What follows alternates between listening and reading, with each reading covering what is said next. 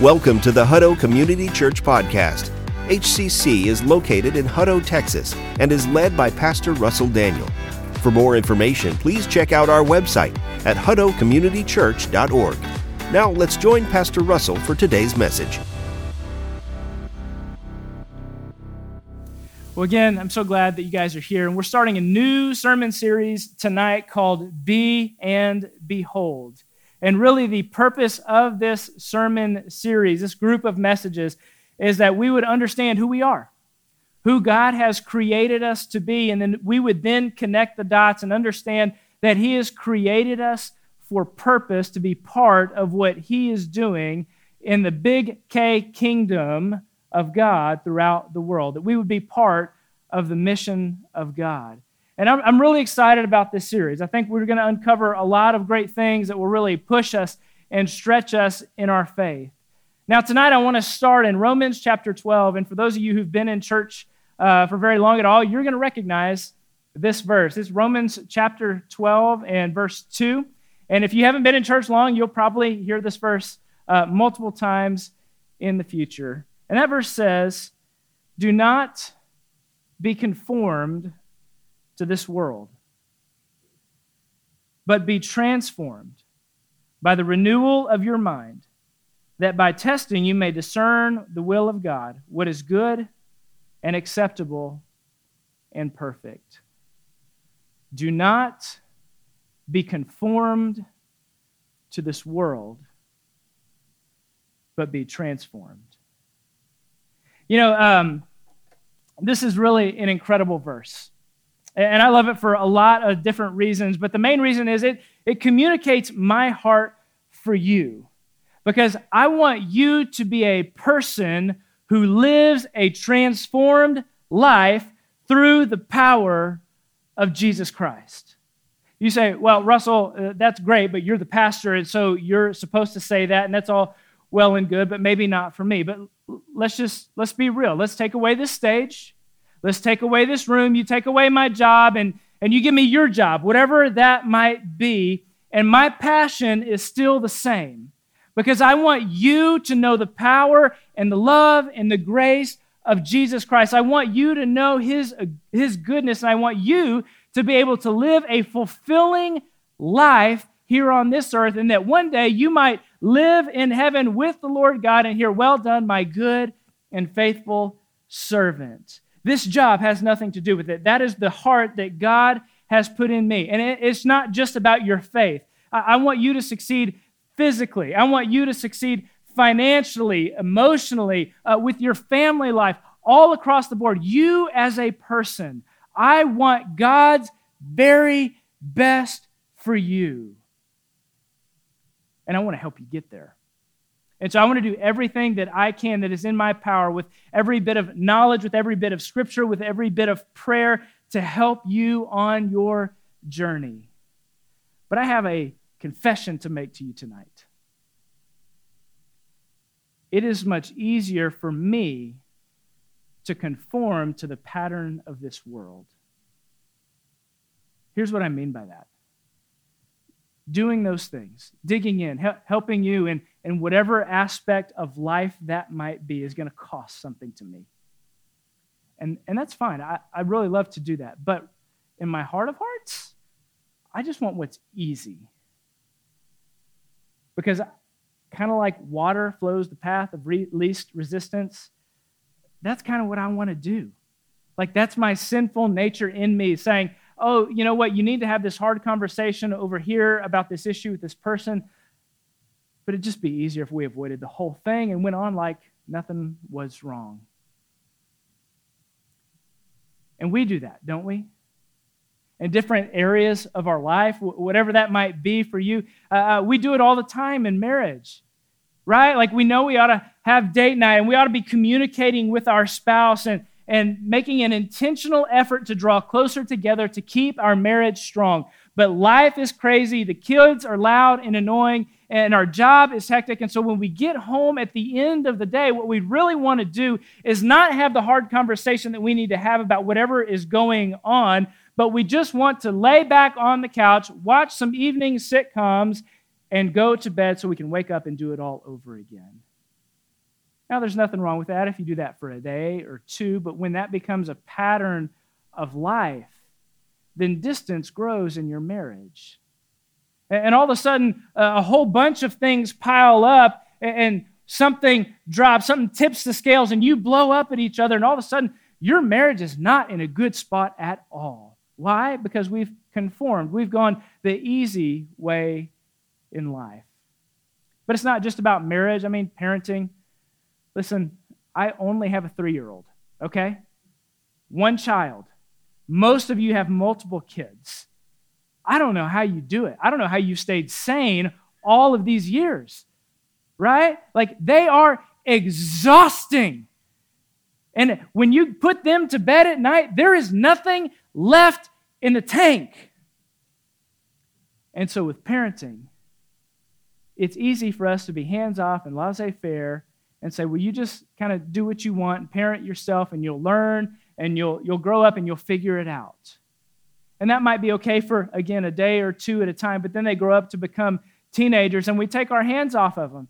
And we say, well, you just do what you want. And then they're 16 and they're out way too late doing things that they have no business doing because we don't have the time and energy to be able to invest in their life and give them guidelines and rules. And especially when it comes to the area of faith, like so many of us, it's so easy to say, uh, you know what, you don't have to come to church if you don't want to because we don't want to pressure you and we don't want to uh, force what we believe on you. That's a pile of crap, pardon my French. But if we believe the Bible, then we got to guide our children to know the Lord and to walk with Him and have relationship with Him. Because if what the Bible says is true, then if they from him in a sinner's hell. And so it's easy, guys. I get it. It's easy to say hands off and take a laissez faire approach to parenting, conform to the world. It's easy for us to do it in our finances. I mean, we've talked about this so many times, it's not even funny. Uh, the world markets to us and says, You need this now. And if you click five buttons, or maybe three, you can have it in 48 hours or less if you're lucky. And so we go and we say, Well, I need that. Well, I need that. Well, I need a new car. I need a bigger house. And all of a sudden, we've just tried to keep up with the Joneses because we can, and we're $50,000 in credit card debt with two car payments and a house that we can't afford. And our finances go the way of the world. And then we're stressed out, and that bleeds over into our marriage and every other aspect of life because we've conformed to the world. And unfortunately, we also do that in our faith. And I have to admit, over the last year and a half, I, have seen this more than I thought I ever would because we've made it so easy to get everything we want at our fingertips. We don't have to drive into the office anymore. Uh, a lot of you don't even go to the grocery store anymore because of some great things like uh, HEB delivery or Shipt or whatever your preference is, and it's great. Church is online. I don't even have to show up to go to church anymore. How great is this? And so the world has catered to us and made life so comfortable that it's easy to take our hands off of our faith and just glide through life and treat Jesus like a genie in a bottle when we'll call him when we need him. And we've conformed to the world's way of even having faith in Christ. The consequences of this happening over 5, 10, 20, 30 years, when we conform in every area of life, we look back and say, What did my life really mean? Have I really done anything significant, anything meaningful with my life. There was a guy like this in the Bible in John chapter 5, which is where we're going to be today. And for 38 years, he conformed to the world's way of thinking. So if you got your Bible, turn with me to John chapter 5 and uh, let's dig in here to what happens. Verse 1 says, After this, there was a feast of the Jews, and Jesus went up to Jerusalem. Now, there is in Jerusalem by the sheep gate a pool, in Aramaic called Bethesda. Some of your footnotes might call it Bethsaida. uh, which has five roofed colonnades. In these lay a multitude of invalids, blind, lame, and paralyzed. Now, stop right here. If you're reading carefully, there is a very important footnote in your Bible. And normally we kind of skip over footnotes, but this one is key to the story. So I'm going to pause and we're going to read this footnote. So, continuing from verse 3, in these uh, lay a multitude of invalids waiting for the moving of the water. For an angel of the Lord went down at certain seasons into the pool and stirred the water. And whoever stepped in first after the stirring of the water was healed of whatever disease he had. Now pick up in verse 5. One man who was there had been an invalid for 38 years. Now let's stop for just a minute because this is a really interesting passage of Scripture.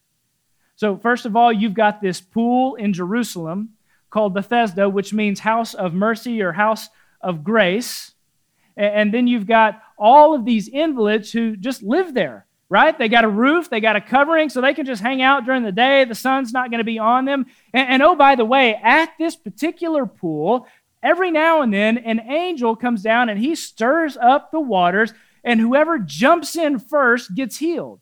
So if I'm blind or lame or paralyzed or whatever, that's exactly where I want to be. Because when that angel stirs, man, I am jumping in and I am going to get healed.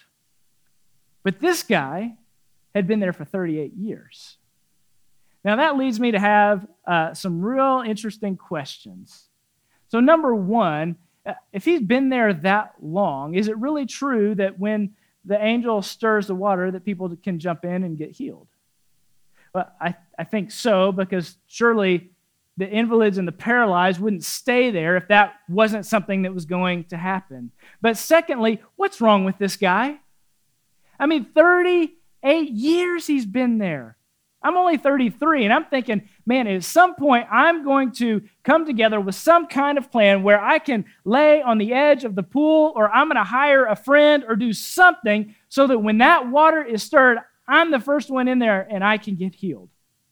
And so you think that something is wrong with this guy. I think there is something wrong. Let's keep reading. When Jesus saw him lying there, and knew that he had already been there a long time, he said to him, Do you want to be healed? And the sick man answered him, Sir, I have no one to put me into the pool when the water is stirred up. While I am going down, another steps down before me. Did you get that? This guy's full of excuses. For 38 years, he's made excuses as to why he can't get in there first. I mean, you could just hear it in his voice. Well, you know, I mean, I try, but somebody always beats me down there, and it's just my bad luck that I'm not close enough that I can't get into the water. Also, by the way, he has no idea who he's talking to. And so the guy asked, Do you want to be healed? Like the answer is yes. Yes, I want to be healed, but that doesn't even cross his mind. And so he makes excuses. And I like to think that this guy had been there so long that he had become so comfortable in conforming to the world's way of thinking that this was just life. I mean, you hang out in one place long enough, eventually you kind of rise through the ranks and you got to be the top dog. So I don't know if he was like king of all of the invalids and paralyzed people who were there and he was just comfortable with that. But he was okay with not being healed. He just resigned himself to that. And here Jesus is offering him the ability to get up and walk. But it's a scary thing, isn't it? Because when you get used to living a certain way for a certain amount of time, anything different brings anxiety and fear just of the unknown. Because everything has to change. I mean, all of a sudden you get healed and you can get up and you have to go to work for a living instead of people giving you stuff. That's hard. But Jesus tells him, He said to him, Get up, take your bed, and walk. And at once the man was healed, and he took up his bed and walked. And so I just love this. In the middle of all of his excuses, Jesus still heals him. So I just want to ask you today like, what, what are the excuses that you have? Because we all have them. For whatever it is, you know, for some, man, God, God's calling you into something more. He's asking you to take bigger steps of faith. Maybe that's something within the church. Maybe that's some kind of ministry that He wants you to be a part of to help grow. Maybe to start from scratch. And God's talking to you about that, but you're just making excuses. Lord, I'm just too busy at this time. Work is just crazy. I, I don't even know how I do that. Like you've given me this idea, and God, I don't know the first thing about that. That's crazy. I can't do that. For some of you, it's your marriage, right? And you make excuses for why your marriage isn't good or for why you're not coming together and learning to communicate. And it just breaks my heart because, kind of to the finances thing, we'll go and we'll spend all kinds of money uh, on all kinds of things so that we feel good about what we have, yet marriage is in the background falling apart and we won't spend $1,000 to go get help and get a real counselor who can help us figure out how to communicate with our spouse. You won't even come to the pastor and say, hey, I, I, we, we need help. Can you at least pray for us? Can you help us figure something out here? And we conform to the world. We make excuses for why we're not being transformed. Same thing in our finances, right? Well, now's not a good time, Lord. The Lord's saying, I want you to do finances my way. I have a better plan for you. Start giving the tithe to the church. You say, Russell, well, of course you would talk about the tithe. I get no benefit from your tithe. It doesn't affect me one little single bit. But here's what I have seen when people do finances God's way, He does more with what you have after you've given to Him than you can do with all of it. I promise you that is 110% true. I've seen it over and over and over again. Say, hey, I, I got to get out of debt, but man, it's just too hard. I would have to get a second job. Go get a second job. Get out of debt. Like God says, His word says, the borrower is slave to the lender, and we are a people who are living as slaves to our money. God has a better way for you. Let's stop making excuses for that. Let's not make excuses for lackadaisical parenting and not guiding and directing our children to know and to love Jesus with all of their heart. Let's be passionate people who say, We are going to be transformed through the power of Jesus, and we're going to watch Him do amazing things in our family, in our job, in our marriages, with our physical life, all of it. Because that's how good God is. He wants to transform all of it. Because even despite all of your excuses, just like this guy had all kinds of excuses, Jesus wants to meet you here tonight and give you that same transforming power. He wants to do it. He wants to do it now. He doesn't want you to make any more excuses because now is the time. Now is the time to get with the program.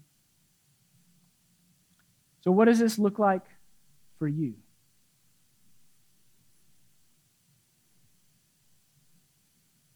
We need a transformation. Transformation is found in surrender.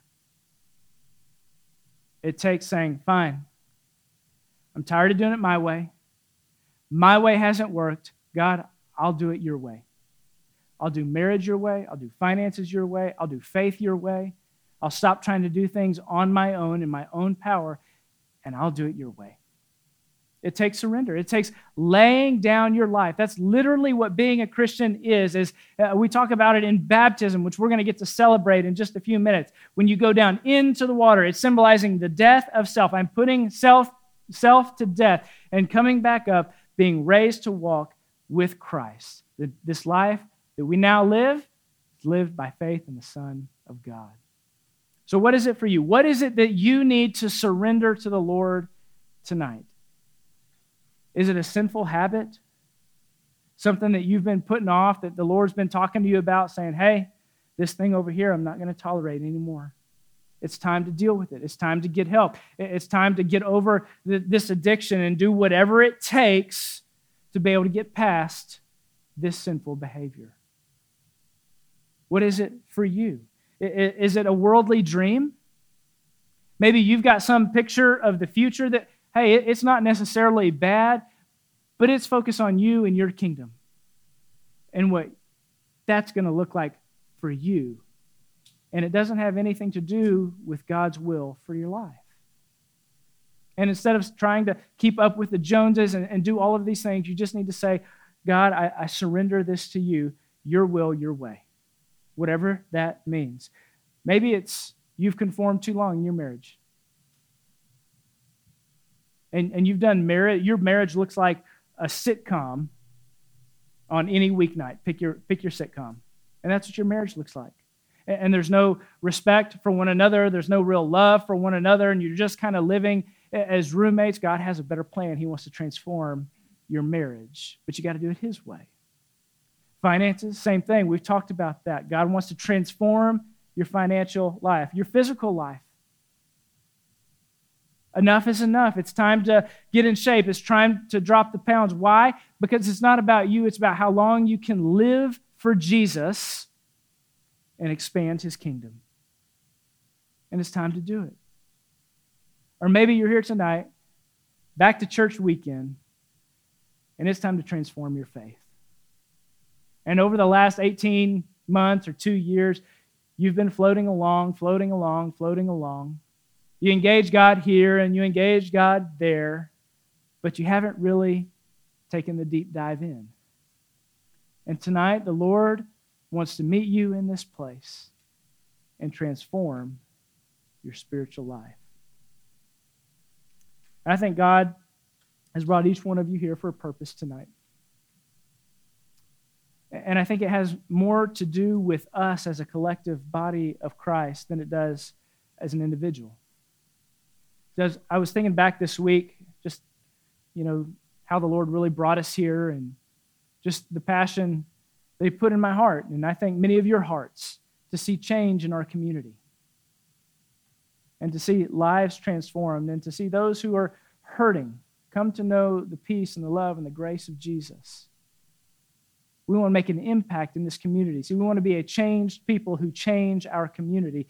And it's one thing for one person to come in and kind of make a difference here and make a difference there, but when the body of Christ functions like God designed it to, and we come together and use all of our gifts and all of our talents for His kingdom, then the impact is much, much greater. And we want to be a church that makes a big impact for Christ. Not for ourselves, not so that we can build some kind of monument and say, look what we did. No, because it's not us who does the work anyway. It's God through us who does the work.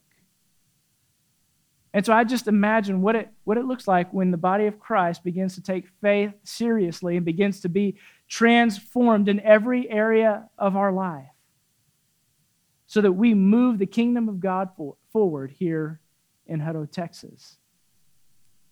And many of you have stories of what the Lord has done in your life, how He's brought you to this church. And we could probably stand up and spend quite a while talking about all that God has done here. And we just want to see so much more of that because it's ultimately about people. It's about empowering you guys to be able to go and make the impact in others' lives. And so tonight, uh, we get to witness part of that. Like I said, here in just a moment, we're going to uh, talk about the transforming power of Christ through baptism. And so, as we close, I just want to pray for you. And I want to pray that if, if you've never come to know the power of Christ, that tonight would be the night. See, down in verse 24 in chapter 5, that same chapter we looked at earlier, Jesus says, Truly, truly, I say to you, whoever hears my word and believes him who sent me has eternal life. He does not come into judgment, but he's passed from death to life. And so, simply put, what Jesus is saying hey, if you believe in me, if you believe in the Father, then you will have eternal life. And so, that's the offer here for you tonight if you've never done that. But I believe more so, God wants to work in those who are already believers, that He wants to transform your life in some way.